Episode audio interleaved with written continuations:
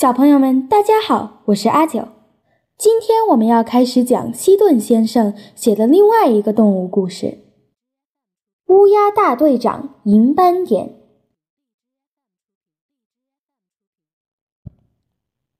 一八八五年，我家搬迁到加拿大的多伦多附近，在这里可以眺望到远处的溪谷。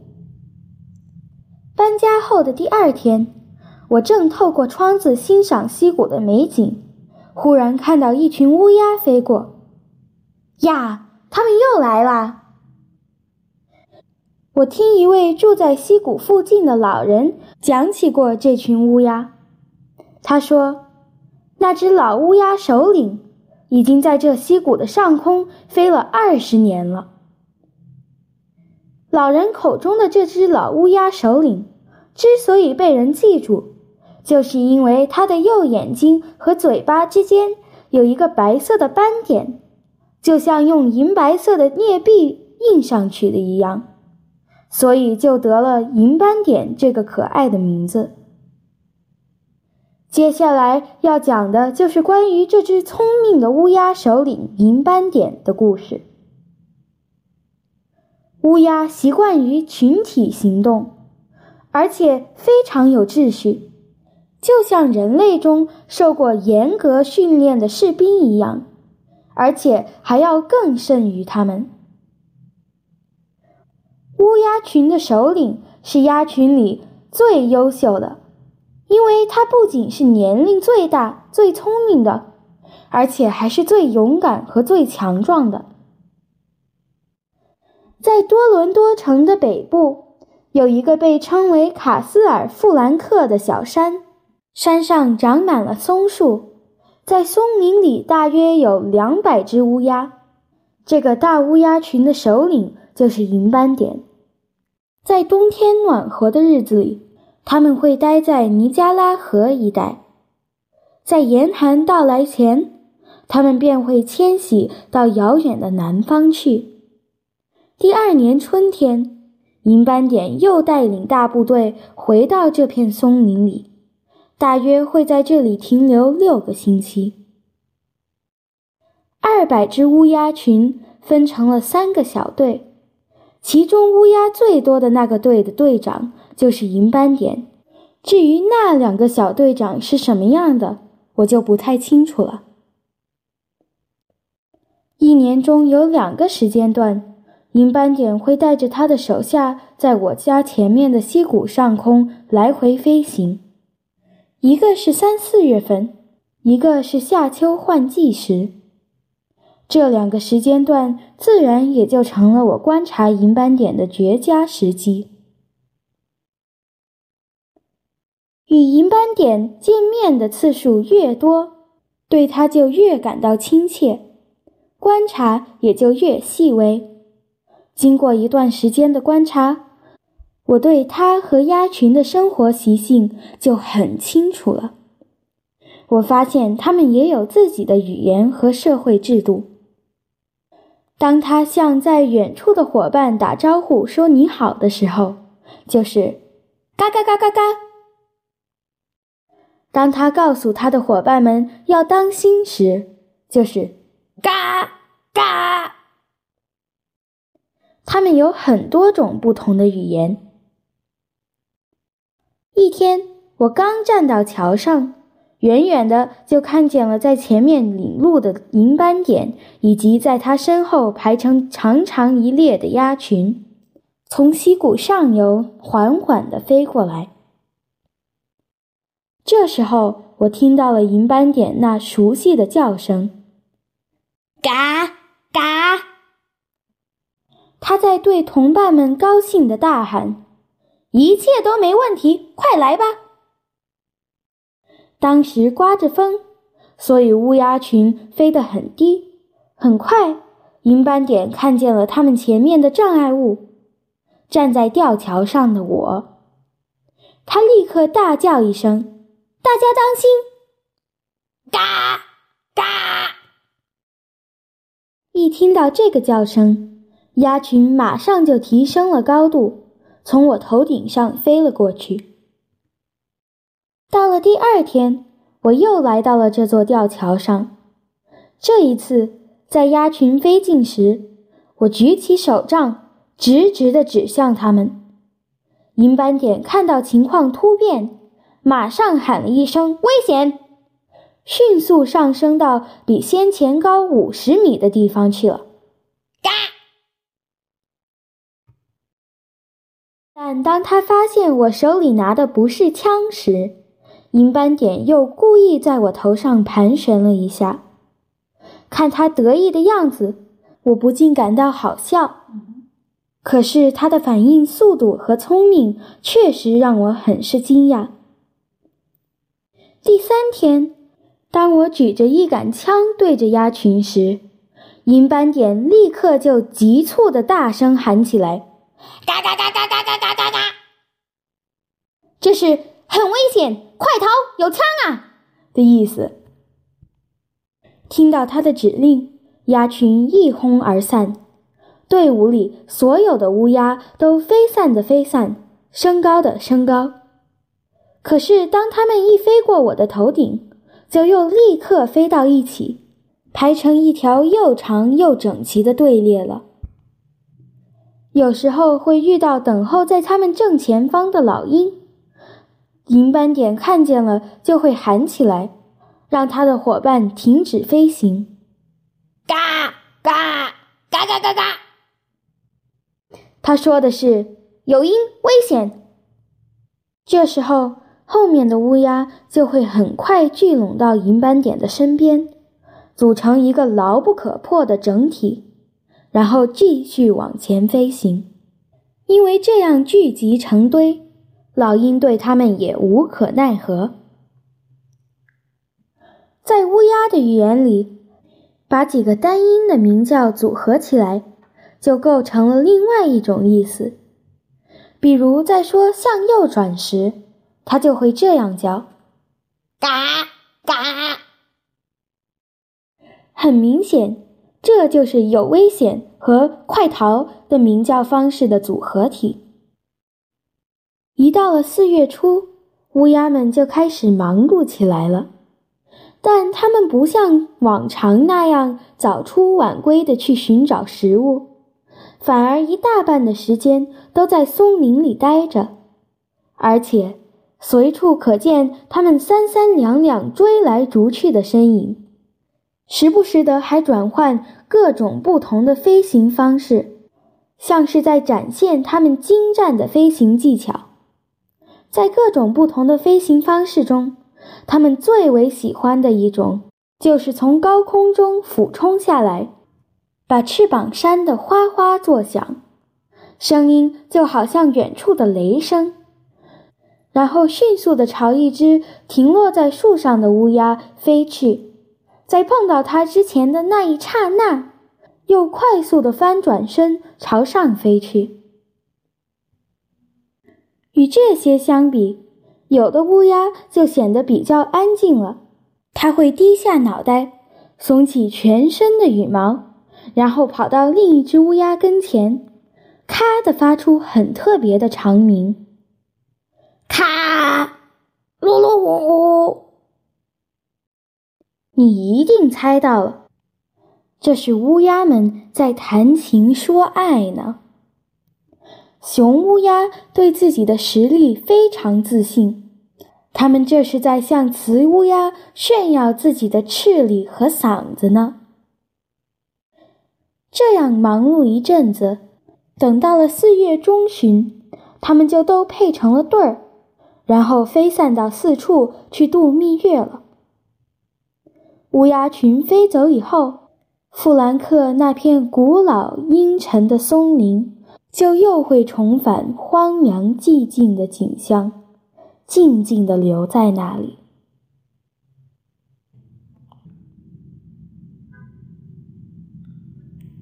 Silver Spot: The Story of a Crow. How many of us have ever got to know a wild animal? I do not mean merely to meet with one once or twice, or to have one in a cage, but to really know it for a long time while it is wild, and to get an insight into its life and history. The trouble usually is to know one creature from his fellow. One fox or crow is so much like another that we cannot be sure that it really is the same next time we meet.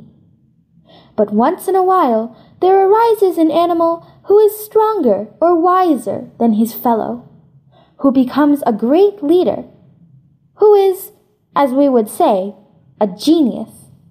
And if he is bigger, or has some mark by which men can know him, he soon becomes famous in his country and shows us that the life of a wild animal may be far more interesting and exciting than that of many human beings. Of this class were Courtant, the bob-tailed wolf that terrorized the whole city of Paris for about ten years in the beginning of the fourteenth century. Clubfoot, the lame grizzly bear that left such a terrific record in the San Joaquin Valley of California. Lobo, the king wolf of New Mexico, that killed a cow every day for five years. And the Soehnee panther that in less than two years killed nearly 300 human beings. And such also was Silver Spot, whose history, so far as I could learn it, I shall now briefly tell. Silver Spot was simply a wise old crow his name was given because of the silvery white spot that was like a nickel stuck on his right side, between the eye and the bill, and it was owing to this spot that I was able to know him from the other crows, and put together the parts of his history that came to my knowledge. Crows are, as you must know, our most intelligent birds. Wise as an old crow did not become a saying without good reason. Crows know the value of organization and are as well drilled as soldiers. Very much better than some soldiers, in fact, for crows are always on duty, always at war, and always dependent upon each other for life and safety. Their leaders not only are the oldest and wisest of the band, but also the strongest and bravest. For they must be ready at any time with sheer force to put down an upstart or a rebel. The rank and file are the youngsters and the crows without special gifts. Old Silverspot was the leader of a large band of crows that made their headquarters near Toronto, Canada, in Castle Frank, which is a pine clad hill on the northeast edge of the city. This band numbered about 200, and for reasons I never understood, did not increase. In mild winters, they stayed along the Niagara River. In cold winters, they went much farther south. But each year in the last week of February, old Silverspot would muster his followers and boldly cross the forty miles of open water that lies between Toronto and Niagara. Not, however, in a straight line would he go, but always in a curve to the west, whereby he kept in sight the familiar landmark of Dundas Mountain, until the pine-clad hill itself came in view. Each year he came with his troop, and for about six weeks took up his abode on the hill. Each morning thereafter, the crows set out in three bands to forage.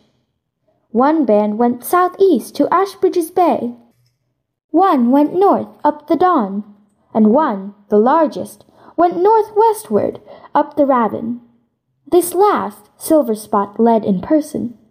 Who led the others I never found out. On calm mornings they flew high and straight away, but when it was windy the band flew low and followed the Ravin for shelter. My windows overlooked the Ravin, and it was thus that in 1885 I first noticed this old crow. I was a newcomer in the neighborhood, but an old resident said to me then, That there old crow has been a flying up and down this ravine for more than twenty years. My chances to watch were in the ravine, and Silverspot doggedly clinging to the old route, though now it was edged with houses and spanned by bridges, became a very familiar acquaintance.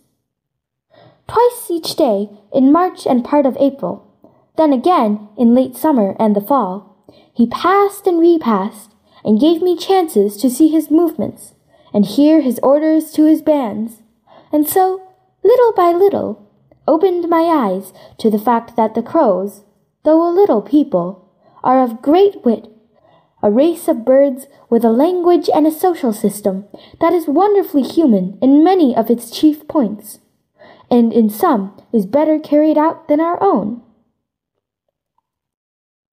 One windy day I stood on the high bridge across the Ravin, as the old crow, heading his long straggling troop, came flying down homeward. Half a mile away I could hear the contented All's well, come right along, as we should say, or as he put it, and as also his lieutenant echoed it at the rear of the band. They were flying very low to be out of the wind, and would have to rise a little to clear the bridge on which I was. Silverspot saw me standing there, and as I was closely watching him, he didn't like it. He checked his flight and called out, Be on your guard! and rose much higher in the air. Then, seeing that I was not armed, he flew over my head about twenty feet, and his followers in turn did the same, dipping again to the old level when past the bridge. Next day I was at the same place, and as the crows came near, I raised my walking stick and pointed it at them. The old fellow at once cried out, Danger! and rose fifty feet higher than before. Seeing that it was not a gun, he ventured to fly over.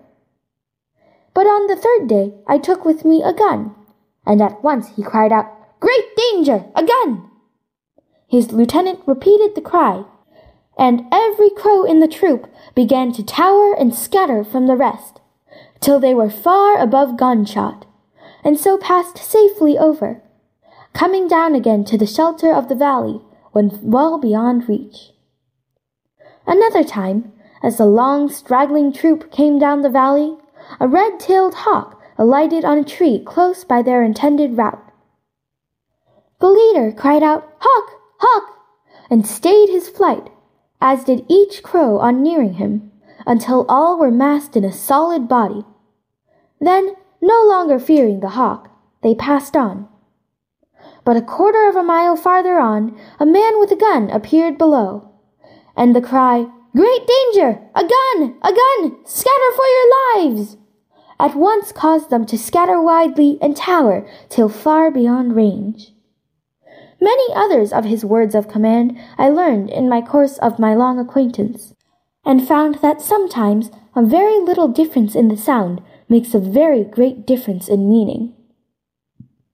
Thus, while number five means hawk or any large dangerous bird, this means wheel around, evidently a combination of number five, whose root idea is danger, and of number four, whose root idea is retreat and this again is a mere good day to a faraway comrade, and this is usually addressed to the ranks and means attention. Early in April, there began to be great doings among the crows. Some new cause of excitement seemed to have come on them. They spent half the day among the pines, instead of foraging from dawn till dark. Pairs and trios might be seen chasing each other, and from time to time they showed off in various feats of flight. A favorite sport was to dart down suddenly from a great height towards some perching crow, and just before touching it to turn at a hair's breadth and rebound in the air so fast that the wings of the swooper whirred with a sound like distant thunder. Sometimes one crow would lower his head, raise every feather, and coming close to another would gurgle out a long note like what did it all mean? I soon learned. Were making love and pairing off. The males were showing off their wing powers and their voices to the lady crows, and they must have been highly appreciated, for by the middle of April all had mated and had scattered over the country for their honeymoon, leaving the sombre old pines of Castle Frank deserted and silent.